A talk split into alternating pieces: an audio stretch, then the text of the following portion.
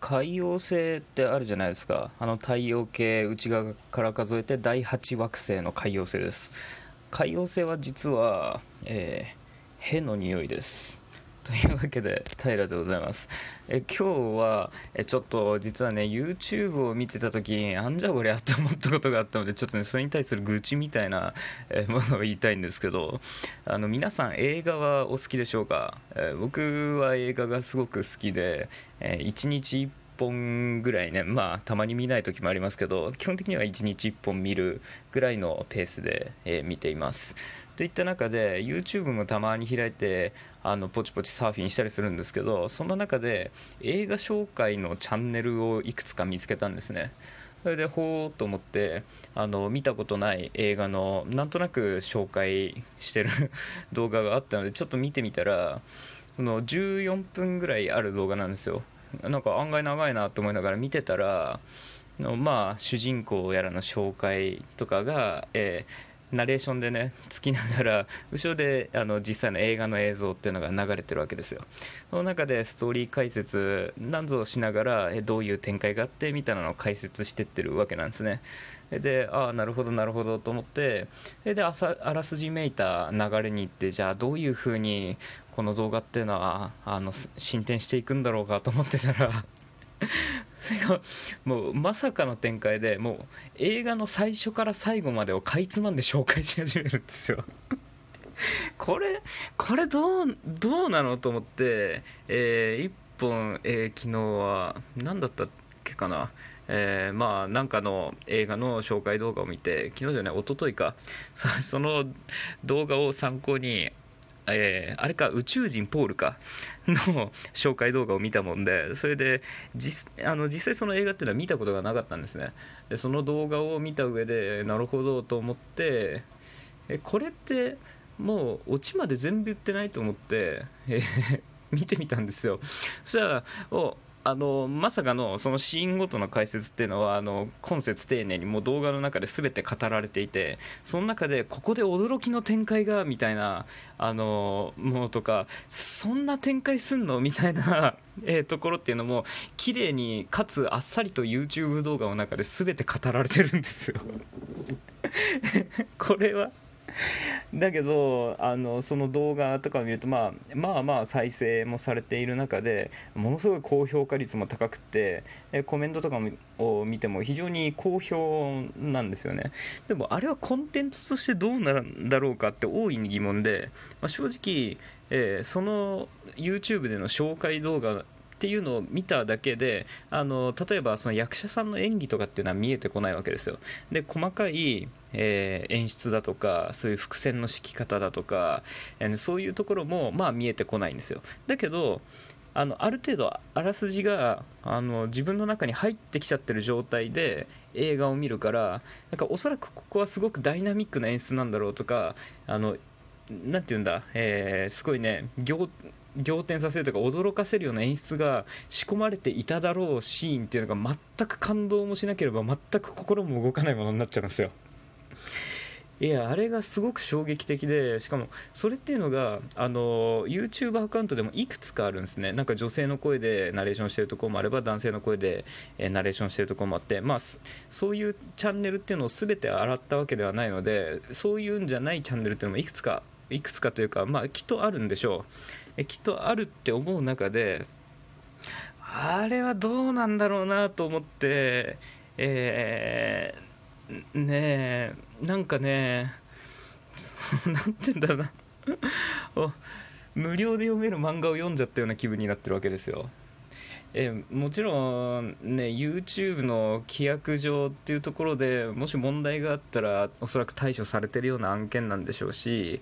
まああの何て言うんでしたっけそういう版権についてある程度は許容するよっていうようなこの Google とかっていうのはまあアメリカの企業じゃないですか。で時た時にアメリカのあのフェアユースっていうんでしたっけか。あのそういうようなルールっていうのもあってある程度その作品の魅力を伝えるっていう時にその作品の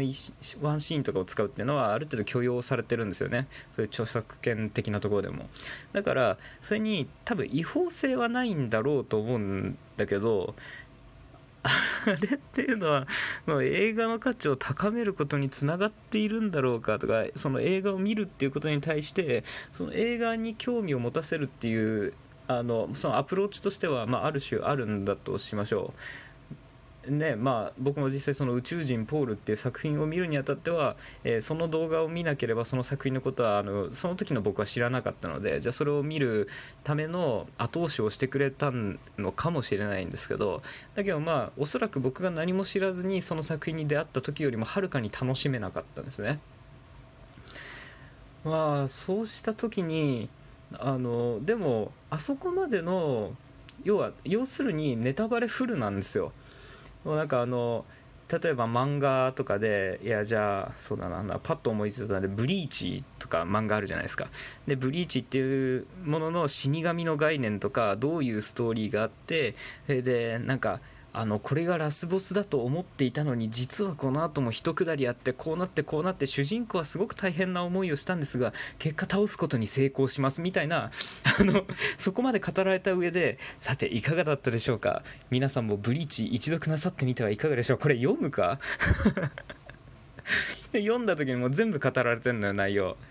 だからあのどんなに主人公が苦しめられようとじゃあそこから逆転して勝つみたいなのも例えばジャンプ漫画とかっていうと基本的には主人公が勝つわけですよ。で基本的には完全懲悪のストーリーで進んでいってまあ僕らが僕らが見させられている善。例えばブリーチで言えばその死神たちっていうのはどちらかというとあの正義の側に立っているわけですよね。それっていうのは僕らの認識ですけどその正義が基本的には悪に勝つわけですよ。だから最終的には何があったところで勝つんでしょっていうようななあの僕らのその何て言うんだ想像っていうのはあるけどそういったのはストーリーは語られてないじゃないですか。まあ、当然じゃあここで逆転するんだろうみたいなあのそういうのはあるかもしれないけどだけどそれっていうのが明確に語られてるわけではないじゃないですか。って言った時にそれよりもはるかに強烈なネタバレコンテンツになってるわけですよ。このネタバレコンテンツっていうのが、えー、あった時にこれを映画が好きな人っていうのは好意的に見るんだろうかって思うと結構僕はそうでもないような気がするんだけど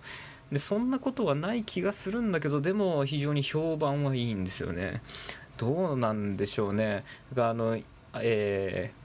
ものすごく有名な作品ですけど例えば「インターステラー」っていうのがありますね。インターステラーって作品に関してはあのまあ僕は3回見たかな。3回ぐらい見てある程度はあのなんていうんだろうなよく知ってる作品なわけですよね。別にあのその映画に対して細かく細かくあの自分の中でここはこうだここはああだとかっていう風に考えて映画を見るタイプではないのでなんとなく好きだなと思っててこれ面白いなっていうようなすごいざっくりとした感覚でもって見てるわけですけどインターステラーを紹介するあの動画とかっていうのもあったのでそれを見てみるとまあほとんどのことについてやっぱり語られてるわけですよ。なんかこういう、えー、非常に話としては複雑な類ですよねインターセラーっていうのは、まあ、あのざっくりとその SF 的な作品なわけですね。であの人類この地球っていうものが、まあ、危機的状況にある中で、えー、新天地を探さなきゃいけないみたいなあの話を展開していくわけです、まあ、ここまで言ったら逆に説明しなすぎなあらすじなんですけど、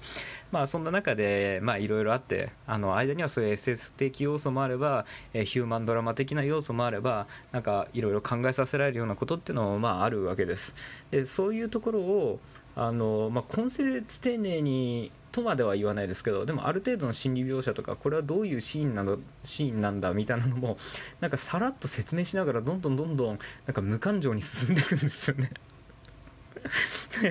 これはもう単純にもう僕の愚痴をぶちまけてるだけのようなあの感じはするんですけどあれがコンテンツとして認められるっていうのは果たしてどうなんだろうかっていうところが非常に疑問なわけなんですよね。まあ、なぜならあれは映画を紹介しているようでいてその映画の映画を初めて見た時のその特別な感覚っていうのを奪い去る行為であるっていうのはまあ明確だと思うわけですよ。まあそうですねああいう動画っていうのは本当はも実は昔からあって本当は映画が本当に好きな人っていうのはああいうところは見ないものだっていうのが、まあ、本当はベターなところなんかもしれないですよね。なんか新作情報とかネットで誰誰それがこんうんぬんかんぬんな作品を作ってるみたいなところから好きになっていってじゃあいつなあの公開はいつなんだろうかとかいうところにあの胸を高鳴らせるっていうのが、まあ、本当のところで映画ファンなのかもしれないですけどなんとなく YouTube っていうのは漁ってる中でそういう映画タイトルみたいなのが出てくるとどうしてもなんかねあのちょっとちょっとねあの気が向いちゃうんですよね えー、まあそんなところで今の世の中っていうのはこんな容赦ないネタバレがあるのかっていうところでまあちょっと驚きましたね。うんあれに対して まあ まああんまり言ってもしょうがないんですけどね。あれに対して好意的な目を向ける人っていうのはどれほどいるのか分かりませんけどあんまりよろしくないんじゃないかなっていうような気はしましたね。だから逆に綺麗にあらすじまとめるぐらいであの紹介するようなコンテンツっていうのを自分が作るっていうのも面白いのかもしれないですけどまあ僕は単に批評的な側面とかはなくて、えー、基本的には好きかどうかなんかここが面白かったよみたいな非常に子供みたいな視点で映画を見る人なんで、まあ、そういうところからあらすじを噛み砕いて話すっていうのはまあ紹介としてはどうなんかな。うん。またそれは難しいところなんかもしれないですね、まあ、あえてやることを増やすことはないかと思ったところで、まあ、今日も11分を過ぎたところですね、まあ、完全に思いつきで勢いであのこの溜まったフラストレーションをまさかのラジオにぶつけるっていうところで、まあ、皆さんを巻き込んでしまったわけですけど、まあ、今回もここまで聞いていただいた方ありがとうございました。あまた、えー、次回いろいろ語っていきたいと思います。ということで平でした。バイバイ。